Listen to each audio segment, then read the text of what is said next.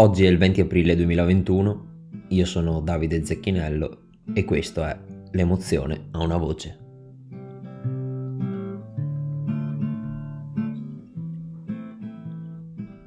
Per prima cosa volevo ringraziare tutti per il supporto e i consigli che mi avete dato sul primo episodio. E inoltre, se non l'avete ancora fatto, vi invito a seguirmi sulla pagina Instagram L'emozione ha una voce per restare sempre aggiornati su nuovi contenuti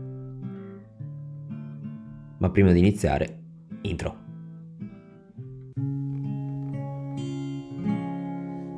Io non so parlare d'amore, l'emozione ce l'ha una voce.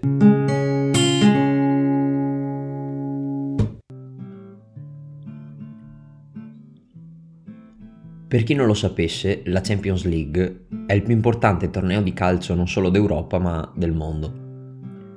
È una competizione annuale in cui si sfidano le più forti squadre europee. Per un qualsiasi bambino appassionato di calcio, uno dei desideri più grandi è sicuramente quello di riuscire a giocarci in Champions League e nei sogni più dolci persino di vincerla. Aggiungo un'altra informazione. Lo stadio dove si disputa la finale della Champions League si definisce ad inizio manifestazione. Qualunque siano le squadre che arrivano in finale, lo stadio è già designato dalla UEFA. Pensate che questo trofeo esiste dal 1955. Ma sono solo due le squadre che sono riuscite a vincere la Coppa nel proprio stadio di appartenenza. La prima è il Real Madrid di Di Stefano nel 1956, mentre la seconda è l'Inter di Elenio Herrera nel 1965 in due edizioni quindi molto datate. A queste due squadre però se ne stava per aggiungere un'altra, nell'anno 2012, il Bayern di Monaco, che dopo aver battuto il Real Madrid in semifinale si trovava ad affrontare la finale contro il Chelsea da assoluta favorita, proprio all'Allianz Arena di Monaco, la sua casa. Come ci insegna lo sport però, nessuna partita è vinta prima di essere giocata. Benvenuti quindi al secondo episodio di L'emozione ha una voce. Chitarra su.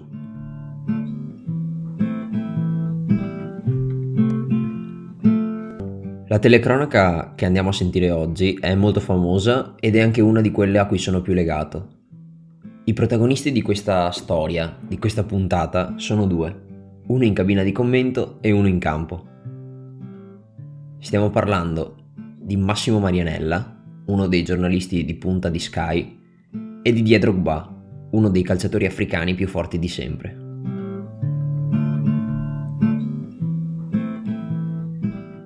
Il giornalista Massimo Marianella racconterà come il loro destino si incroci per la prima volta nel 2009, durante un'intervista per il programma Sky I signori del calcio. Il giornalista confesserà che prima di quel momento lui e Drogba avevano un normale rapporto giornalista-calciatore. Si salutavano, si rispettavano, ma tutto finiva lì. Ma è bastata quella mezza giornata insieme a legarli in un'amicizia che dura fino ad oggi. In quell'intervista Didier Drogba racconta della sua infanzia, sicuramente non un'infanzia semplice, di come si sia trasferito da piccolo in Francia con suo zio sognando di fare il medico. Ma quando iniziò a giocare a pallone, capì in pochissimo tempo che era fatto per giocare a calcio.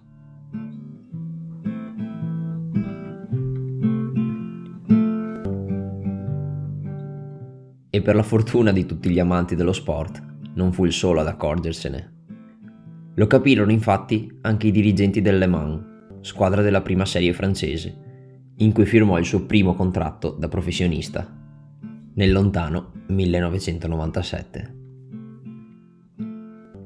E da quel giorno, in cui entra definitivamente nel calcio che conta, fino al 19 maggio 2012, il giorno della storia che andremo a raccontare oggi, Drogba ha una carriera scintillante.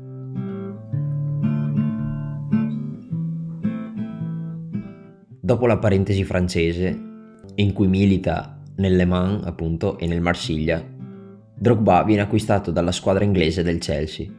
con la quale giocherà 8 anni straordinari.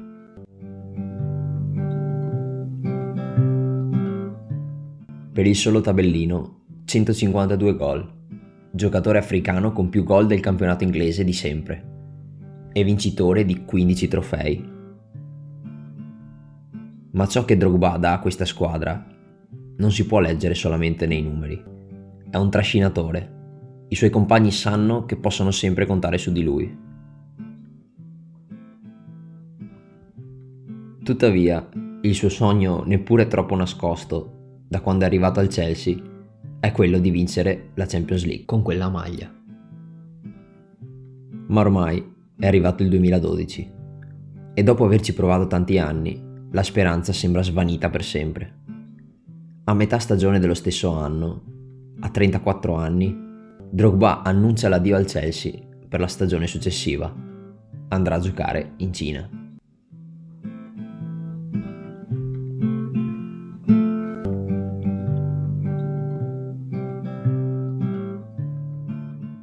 Una sola soluzione dunque rimaneva, quella di provare a vincere quell'anno lì la Champions. Ma le speranze di vincere la Coppa sono minime, perché la squadra non è forte come gli anni scorsi e perché in panchina c'è un allenatore inesperto, arrivato a metà stagione. Il suo nome è Roberto Di Matteo, paese d'origine Italia. Ma lo sport, lo sappiamo e non mi stancherò mai di dirlo, va oltre la ragione. Il Chelsea infatti vince in rimonta gli ottavi di finale contro il Napoli.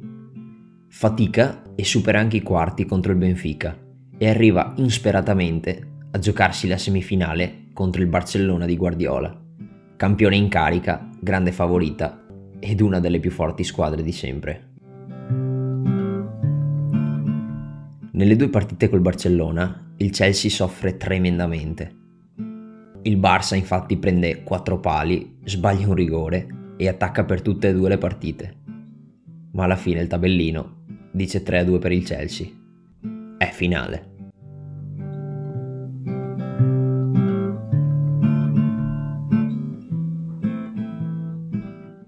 Ci sono alcuni episodi sportivi che lasciano nelle nostre menti degli attimi indelebili, o perlomeno per me è proprio così.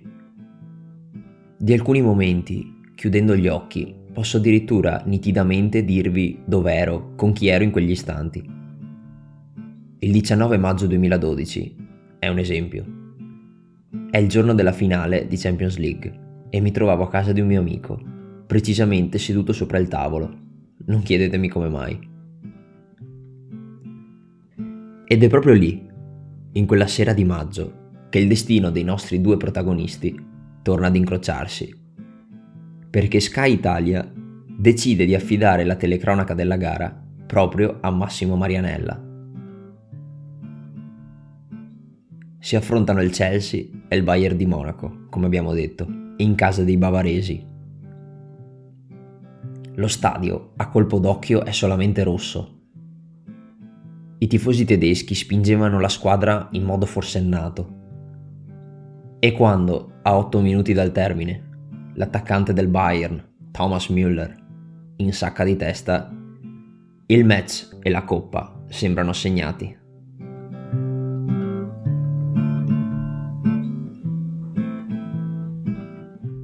La partita è praticamente finita.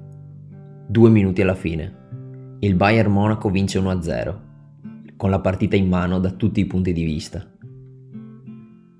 Ed io, che ero lì seduto sul tavolino, nel mio cuore tifavo per il Chelsea.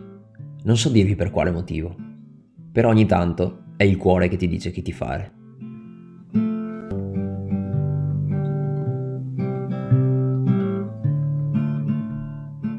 Al minuto 89, dunque, c'è un calcio d'angolo per il Chelsea e verosimilmente sarebbe stata l'ultima occasione per riaprire questa partita. Mi ricordo ancora che scaramanticamente mi sono girato dando le spalle alla tv, pensando che se davvero il destino avesse voluto portare la coppa in Inghilterra, il momento era proprio quello.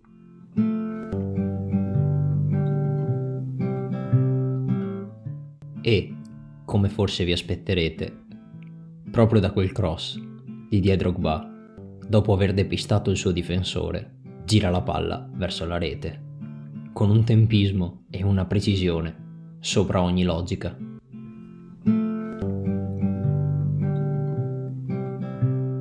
E in quello stesso istante un uomo si alza da una seggiolina dell'Allianz Arena, precisamente dalla tribuna stampa. Quest'uomo è Massimo Marianella, uno dei più apprezzati telecronisti italiani, per il suo modo unico di raccontare le partite di pallone quasi fossero delle storie, con uno stile molto british, molto sobrio. Lì si alza in piedi e si lascia andare, così. Battuto il corner verso Drogba!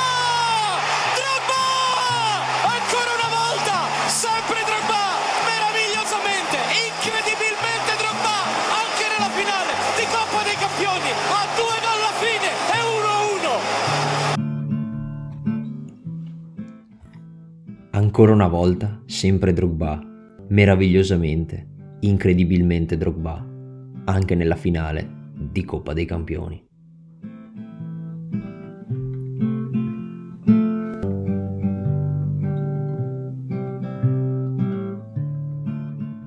Fare il telecronista in eventi del genere è una responsabilità pazzesca.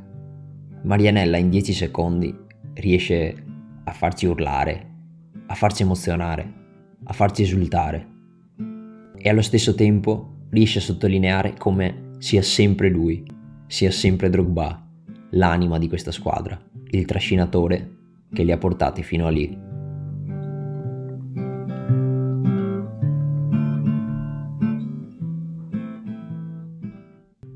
Tuttavia l'esultanza non può essere definitiva. La coppa è ancora lì, è in bilico. Siamo uno a uno.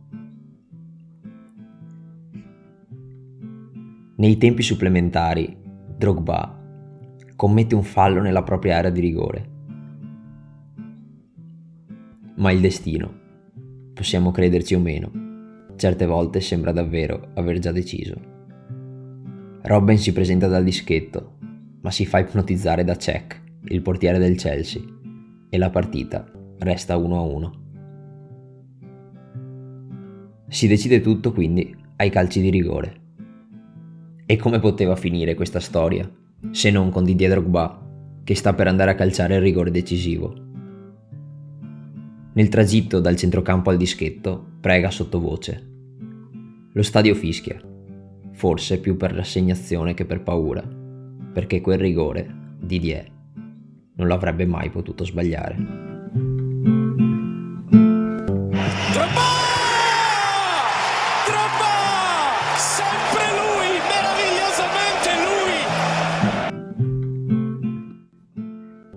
È proprio così. È sempre lui. È meravigliosamente sempre lui. E porta il Chelsea per la prima volta sul tetto d'Europa.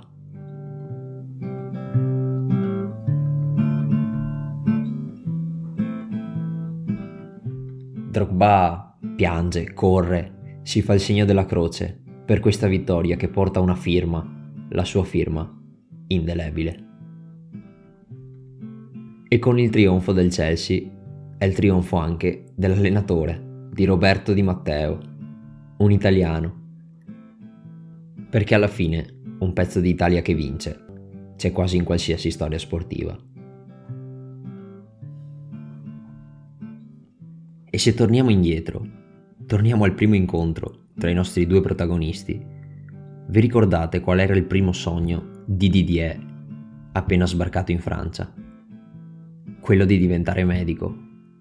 Poi, come sappiamo, ha preso un'altra strada. Ma il voler aiutare gli altri, le persone più in difficoltà, è una cosa che Didier ha dentro.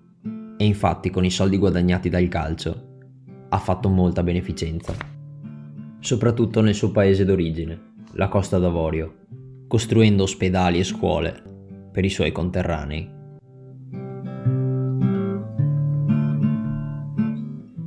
Ed è proprio per questo motivo che Massimo Marianella non lo tratta come tutti gli altri nelle sue cronache. Lo esalta. Un telecronista come lui, sempre pacato, equilibrato, lo esalta. Perché lo rispetta oltre il campo. lo rispetta non solo come giocatore, ma anche come uomo. E quella voce emozionata di quella sera all'Allianz Arena di Monaco, io non la scorderò mai.